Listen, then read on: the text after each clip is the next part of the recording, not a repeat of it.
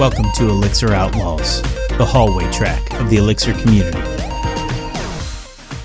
You recovered from all the gig city craziness? I have mostly recovered. I've mostly recovered, I would say. I had to wake up at four in the morning the day after the conf- the last day of the conference to take Amos to the airport. Aww. And I was really wrecked the rest of the day. You didn't go back to sleep? I tried to go back to sleep, but it's like, but then I have kids that are gonna wake up at six or six thirty. It was just madness. And then I I don't know about you, but I got some sort of like low grade head cold throughout the whole conference. I felt like everyone I talked to was a little bit sick. Yeah, I was a little- fighting something too, I feel. I feel like some sort of allergy hit Chattanooga in a big way because everybody was sort of feeling pressure and just not feeling great. And I definitely had that. And then that became like a full on cold, like the next day or Monday or something like that. I don't know. Yeah, it was bad for a few days, but I'm mostly over it now. Just in time to have a child, hopefully. How was your trip home? It was good. Ben and I almost got stuck. Our plane was delayed. Oh, yes, I heard about this. Ben barely made it onto my flight. oh, no. That's miserable.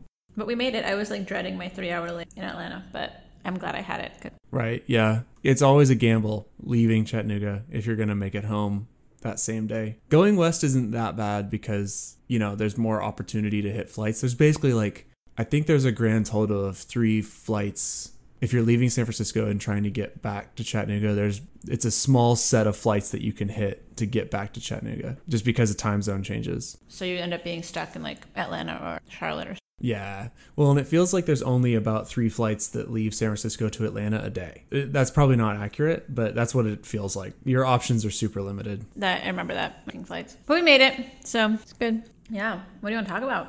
Um, I don't know. Is this the show?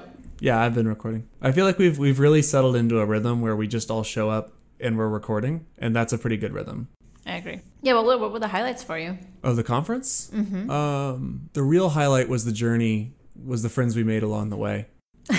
It's all about the journey. Well, for me, I mean, really, like the the highlight was just having everybody in town. Like that was really fun for me, and not having to travel and getting to have all my friends just here where we can all hang out was really fun. So that was a that was a pretty big highlight for me, just generally. You know, other than that, like I'm going down the list of things that aren't talks. You know. But they, they more or less all revolve around like just getting to see people, getting to hang out with people, getting to argue with people. Like I don't know, all that stuff was really fun. Arguing on stage with Dave Thomas. Yeah, and and arguing with Dave Thomas. That was that was pretty fun. So that kind of stuff was great. And then there was a bunch of really really cool talks which I'm sure we can discuss. Mm-hmm. But what stuck out to you? I mean, I love coming to Chattanooga, so getting to see everybody in Chattanooga was super fun, and getting to hang out in Chattanooga was really fun. But I really appreciated a lot of the discussions that were happening throughout the conference. I felt like there were a couple themes around thinking about how we do write code and build software a bit better. And I like how Dibble's talks touched on that. And I thought the quality of the talks were really good. And so there's a lot of talks which I talk about that I really enjoyed. The conference itself kind of had a very welcoming, I thought, community. Everyone I talked to was like they were having, and so that was nice to see. I think they did a really good job that it's happening. But yeah, as far as like specific highlights, I think getting to see all the people that I don't get to see very often, and then the talks were, were high quality. It being a really open and inviting atmosphere was definitely a real thing. I, that's what I love about conferences that are a little bit smaller like this is you don't really ever get a sense that there's the speakers or you know some other select group of people who are in the know and they go off in their corner and then everybody else is over here like all the noobs or all the you know whoever the randos are like over here and then there's this like illuminati group over here that's talking and just like hanging out themselves. That's definitely a thing at larger conferences. I think and i don't think that's i don't think it's malicious but i just think it's like a survival instinct. Like if you're at a larger conference where there's like naturally a whole bunch more people i know i've been really guilty of this. I just go hang out with the five people that i know because Because you know them. I know them and I'm nervous about just being around a whole, you know, massive group of human beings who I don't know. And so you naturally gravitate to your people. And at conferences that are smaller like this, like all those barriers are, are really torn down. So you can just go up and talk to whoever. I think it's maybe a little bit easier to do that. I was talking to Greg.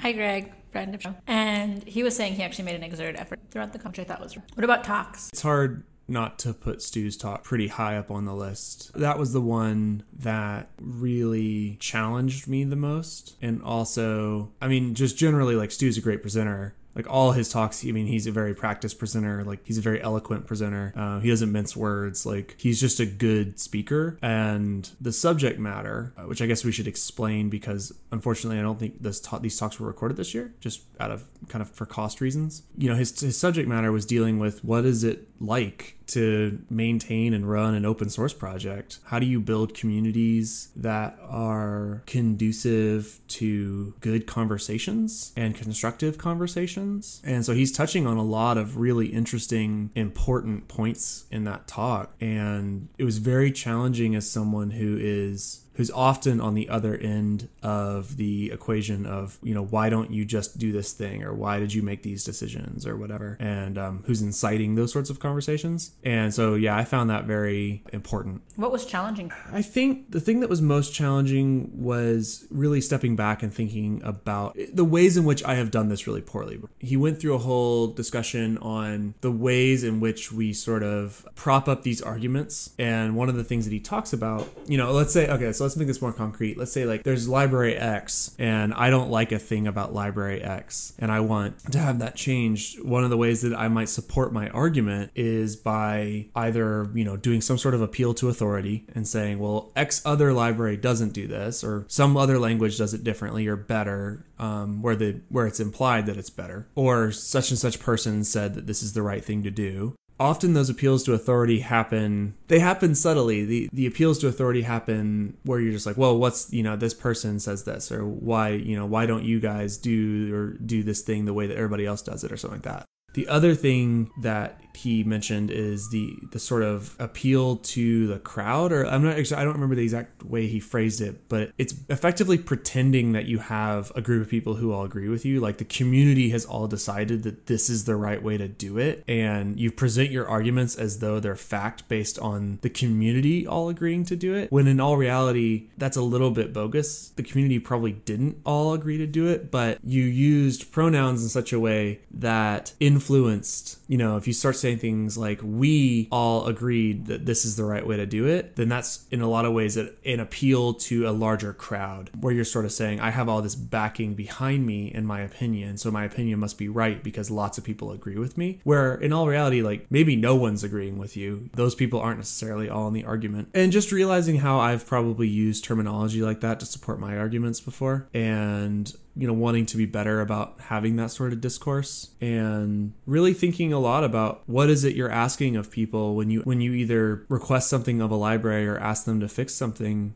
or you know sort of demand that these fixes get implemented. You know when you start demanding things of open source creators you're really impugning on their time and their life and you know their well-being in a lot of ways. And that's not really that cool to do and he, he he laid it out there in much more succinct terms than i'm doing now No, I mean that totally makes sense. I think again, it comes back to like how do we have a effective dialogue, right, or constructive about things that it doesn't feel on either side. Like oftentimes, right, we'll have opinions as an open source, as you have open source projects, right. When something happen, it takes a lot of effort and a lot of worry time, and say, wait, this is terrible. Why are you doing this? And it doesn't really take that much of a shift. Construct the question might have, and it is constructive. If you're actually like, what's the goal, right? Are you actually asking? Do you have a different point of view, and the right tool? Like, what is the goal? How do you do that in a way that's actually rather than sometimes overly detriment? Really, what you're trying to get at, right? Right. I thought that talk was was great, and as you know, as the community grows, right, as more people come in with differing opinions, I think being able to have constructive. the constructive conversations thing i've been really uh, thinking about that a lot. Evan uh, Czaplicki, uh, like the creator of elm he gave a talk at strange loop which is recorded which i'll put in the show notes. And it's a really really good talk forgetting the exact title but it's something along the, li- the lines of doing open source. Like what is it like to be an open source? And he talks a lot about when you have differing opinions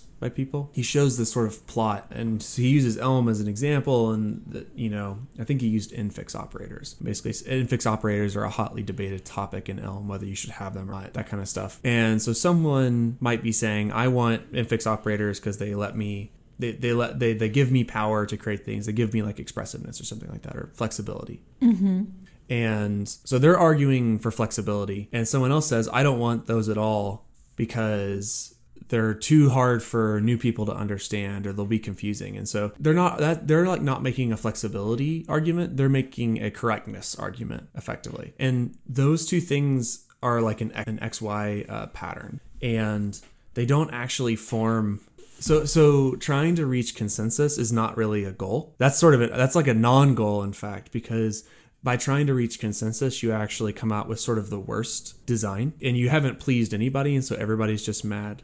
Say more about that. Or anything designed by committee, uh, which is necessarily everybody's compromises, is probably not going to be very appealing to a lot of people. This is how you end up with really clunky um, interfaces for things, or you end up with these weird access patterns that don't make sense or aren't useful because it was basically designed by committee and it just got boiled down and it became everybody's compromise. And so, in a lot of ways, you're not really seeking to have a constructive conversation in the sense that uh, you want to arrive at some middle ground where you have some design that appeases both these people.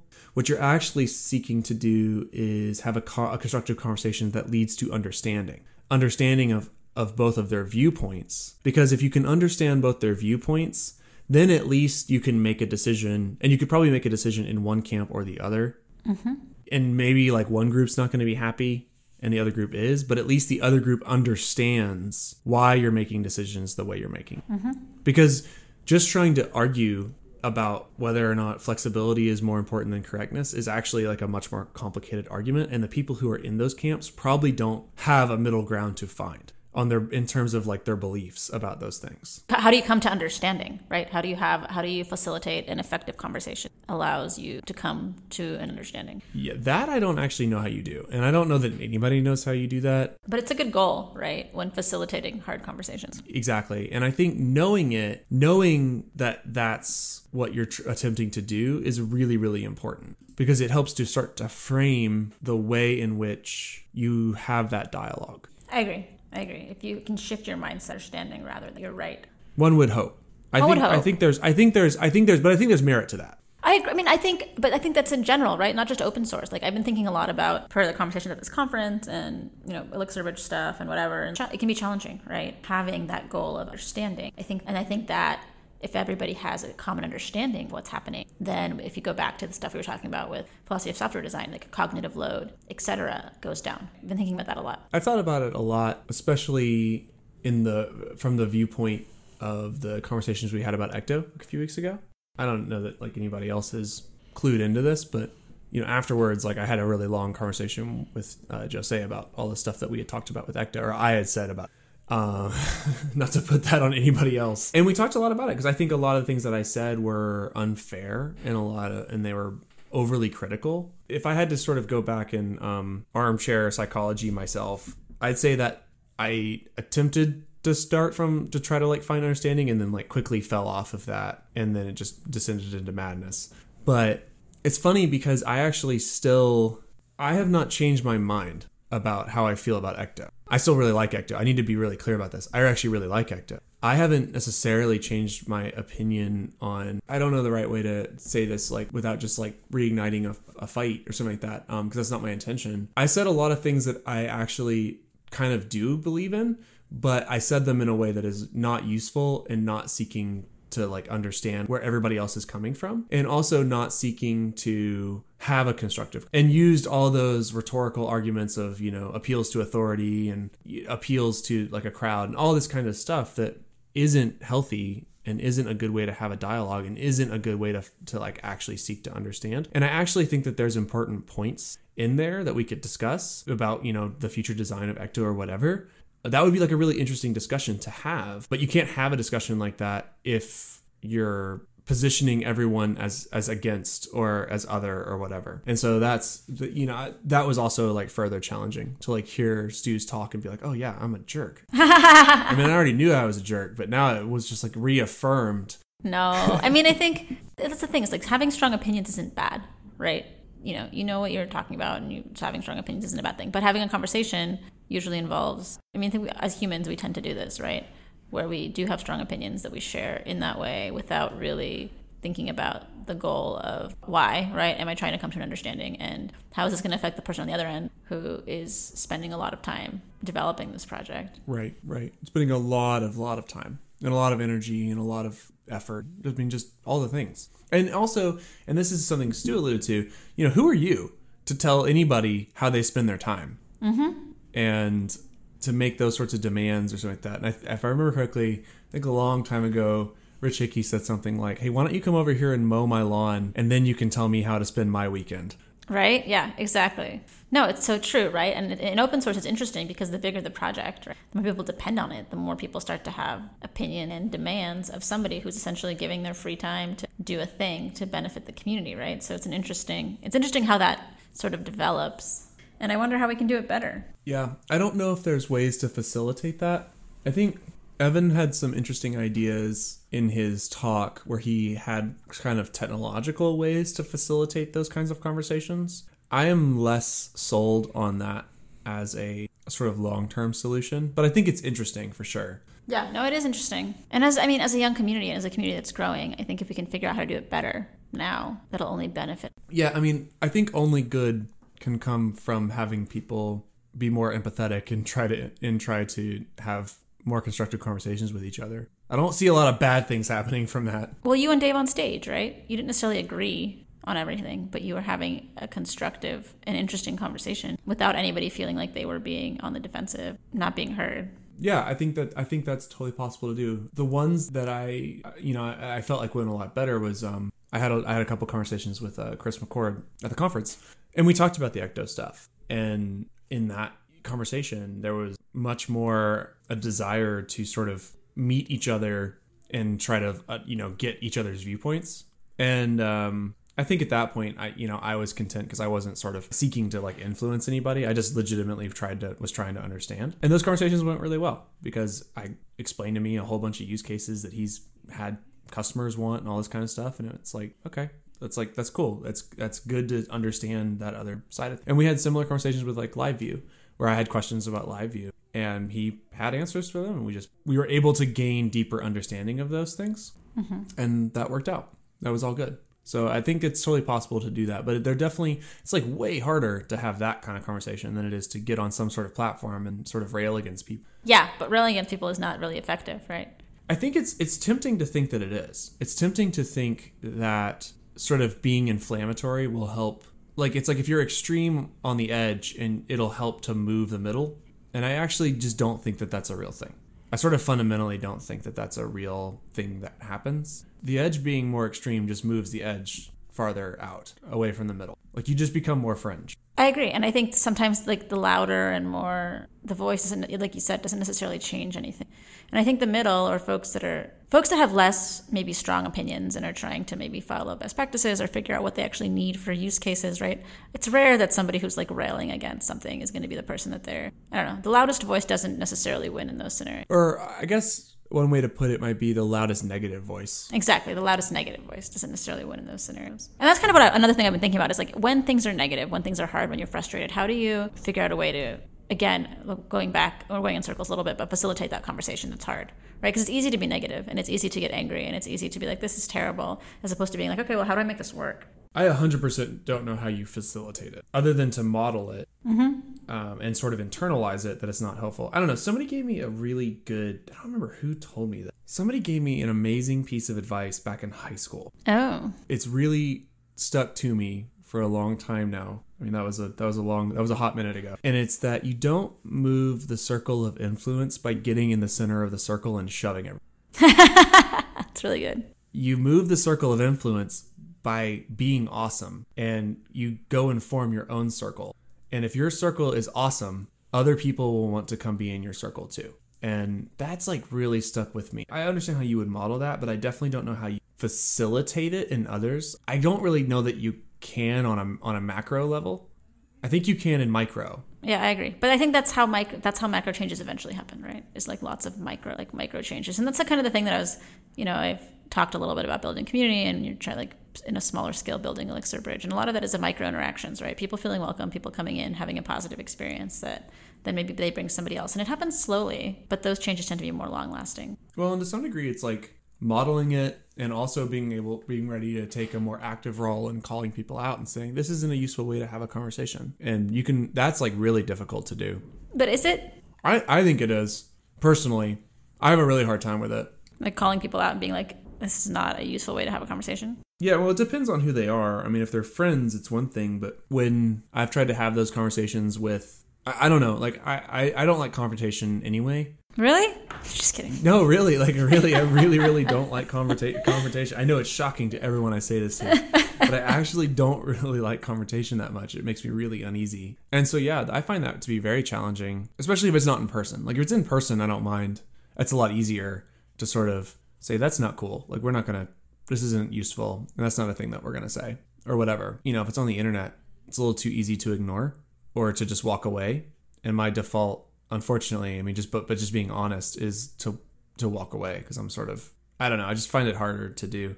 Yeah, that's fair. I can see it not. I mean, it is not easy, but it's important, and sometimes being uncomfortable. Okay, you know, the end result better.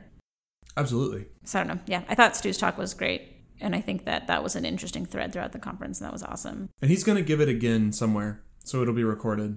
Good. So, yeah, what other talks stood out to you? You go first. What was your highlight after Stu's talk? Stu's talk was great. There were so many. I thought your talk was really. Mm, thank you. John Hughes was really good. I mm-hmm. Hughes was great. That was a really interesting talk. Ben's talk was really good. I mean, everyone. I think Dave's talk at the end. I mean, I think I thought I, I thought it was interesting. I thought it, one thing that stood out to me was an interesting conversation that I had with Dave. I mean, all the, there's so many talks that I would like to talk about, um, but per our conversation on the podcast, because a lot of my work focuses on helping folks come to the community, et cetera. Like as we talk about how we are building software and you know deep modules versus shallow modules and building more specific pieces of software that have a deep interface that have that are more powerful and that are not dependent on other pieces of software. If you're new how do you know what to use? Like how do you know which pieces to put together? And that's something i've been thinking about. Elaborate more on what you mean by how do you know what pieces to put together? Well like think about it. Like i think this is in the context of like you know we talk about you know, Dave was talking a little any kind of framework, right? And you have so many you wanted to separate them out, you can't really and only take the pieces that you Right. Yeah, you just you're you're ignoring most of it. It's not like it's not there. Right. Like say you don't need a database for the thing that you're doing, right? But when you're setting up this framework, you basically get the adapters for it, et cetera. It all comes. Um, and so you can build really specific pieces. But when you're new, if you didn't have right? How do you know which of these specific, like if we're talking about building more specific, like deeper modules, right? Deeper pieces of software. And this is something we talked about a little bit with James on the show a few weeks ago, right? How do you know which, if you, if and, and Dave said something along the lines of like, well, if you can say what you're building in a sentence and then everywhere you have and, add either a period or a question mark and see what, those are the pieces that I need. And then you can figure out which pieces of software, right?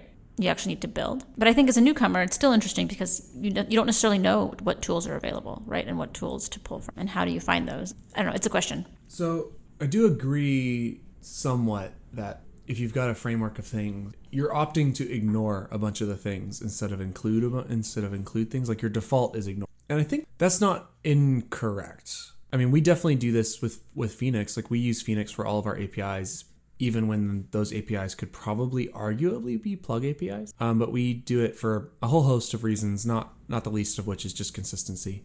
Mm-hmm. So when you go into an app, you, you just know where to go look for all those things. So we just find that valuable, and that's that's definitely a, that is valuable. I think that's you know that's going to be a taste thing. Not everybody's going to care as much about that, but we care about that. And, and, you know, Phoenix gives us a lot of other stuff. There's a lot of other things in Phoenix that out of the box that you're just kind of getting, which is obviously contentious amongst people. But again, we find that valuable. So, but at the same time, you know, I could probably count on one hand the number of things that where, where Phoenix is rendering HTML. So that's like a whole subset of things that we just don't ever use. And it's like in Phoenix, we're just ignoring it. So I do th- I, I do think that's a real that's a real thing. The weight of severity of that I'm undetermined on. I don't know how much that bothers me personally, but I don't think it I don't think it's incorrect to state it that way. And I agree. Like I'm not I'm not necessarily saying like that any of that's bad. My question is like as I was just thinking about the conversations that we were having around more specific pieces of software. And I'm like, well, if you didn't have a piece of software that tied it all together and you were new, right? How would you know what pieces to pull together? This is where I think um, it's very interesting because I think Dave and I want to achieve the same things, mm-hmm. but our methodologies and the ways in which we're going to that place are very different. I think the the backstory to to him coming on the show uh, was at Gig City was Dave and I were sitting in, in the back room and I was asking him about this. Like I was kind of pushing him on his sort of component design ideas through again through the the lens of deep and shallow modules. You know, to that end, I think one of the ways that we help beginners out is I, I think I let me start over and say I think the deep modules, I think the I think having libraries that are powerful, that are necessarily very powerful, do very powerful things with a simple interface, that my intuition, I have nothing to back this up other than my intuition, but my intuition is that that is a really good way to teach beginner because you're just, you know, you just say, here's the thing. Like it does one thing. Agreed.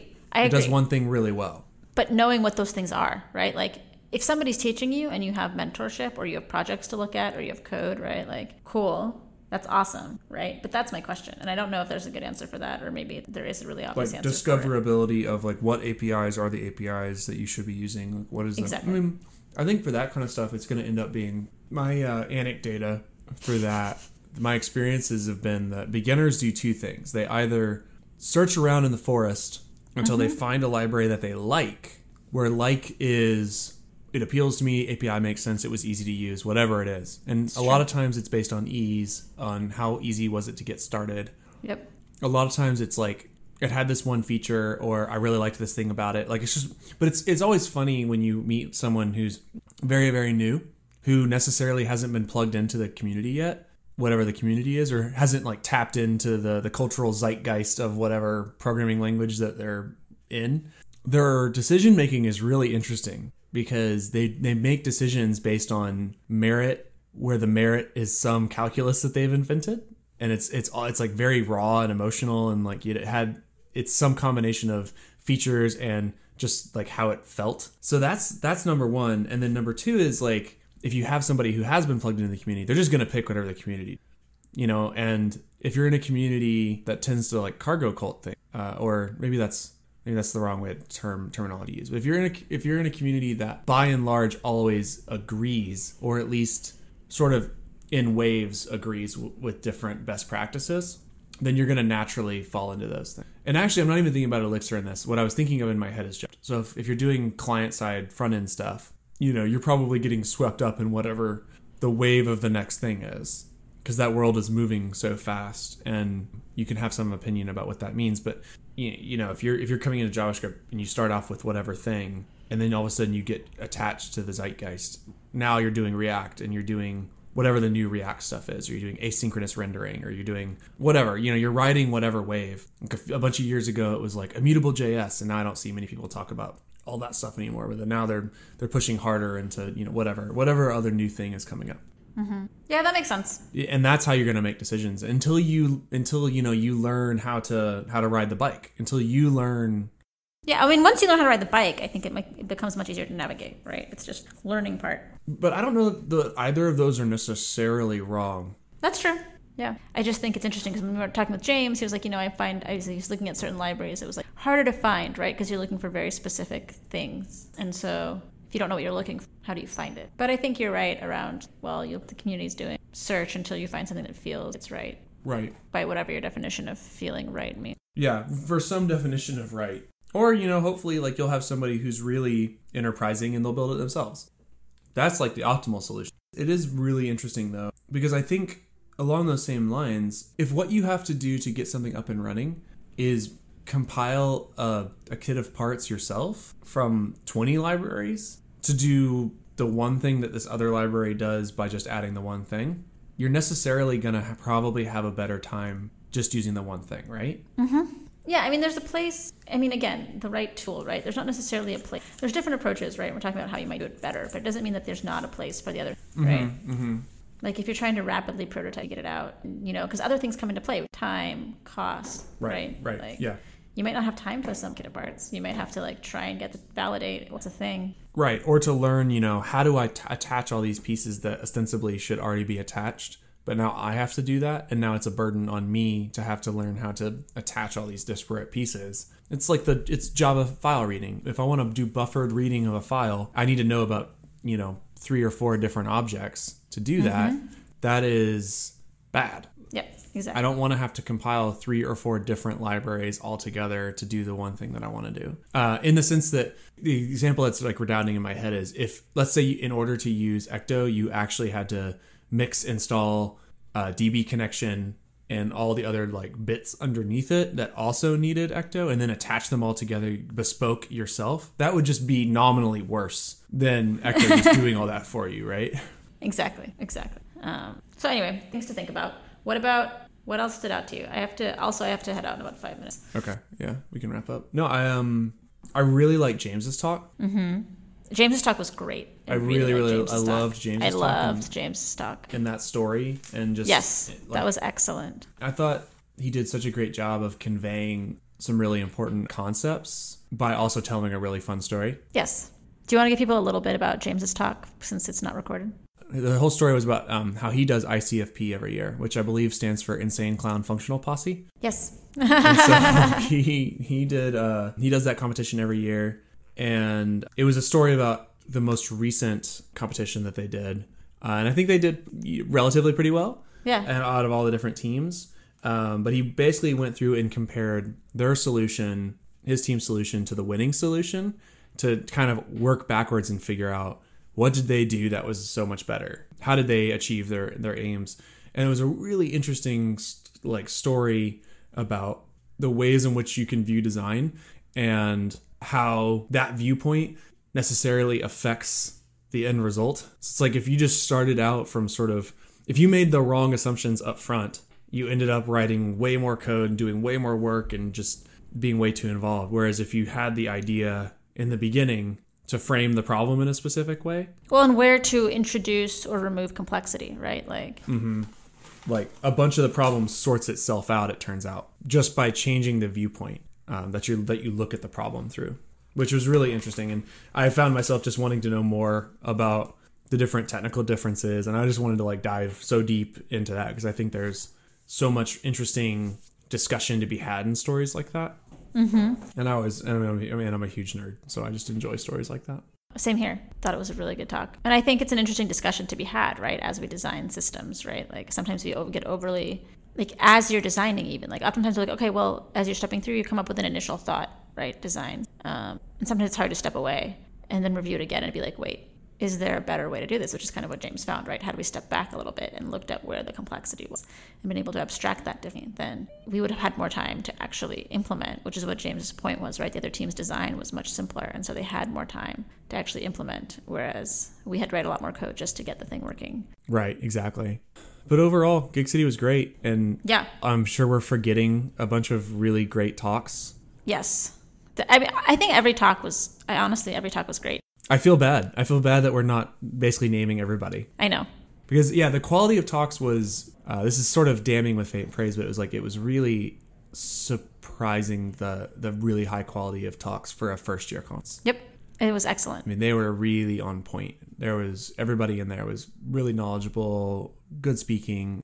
The panels were interesting. The staff was amazing. Bruce and his whole staff and Brett, friends of the show, did An amazing job. yeah. I mean, they took really good care of everybody. They went way out of their way. Like, there's a lot of attention to detail that was excellent. Venue was great. The venue was great. The speakers related stuff was awesome. Yeah, that's they did. They took really good care of the speakers. I mean, I I wasn't. I didn't require much because I was in town already. But I mean, they they took care of everybody's travel and like Picking people up from the airport, like yeah, they were they went well above and beyond. above and beyond. So, so thanks to the entire Gig City crew again. Be there it was next a really year. rad conference. Yeah, definitely be there next year. It was awesome. Fantastic. Cool.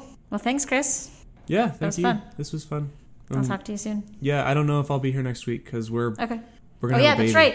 So Babies. cool. if we if I am here, there'll be a lot of screaming in the background probably. Okay, that's fair. Sounds good. All right. All right. Bye.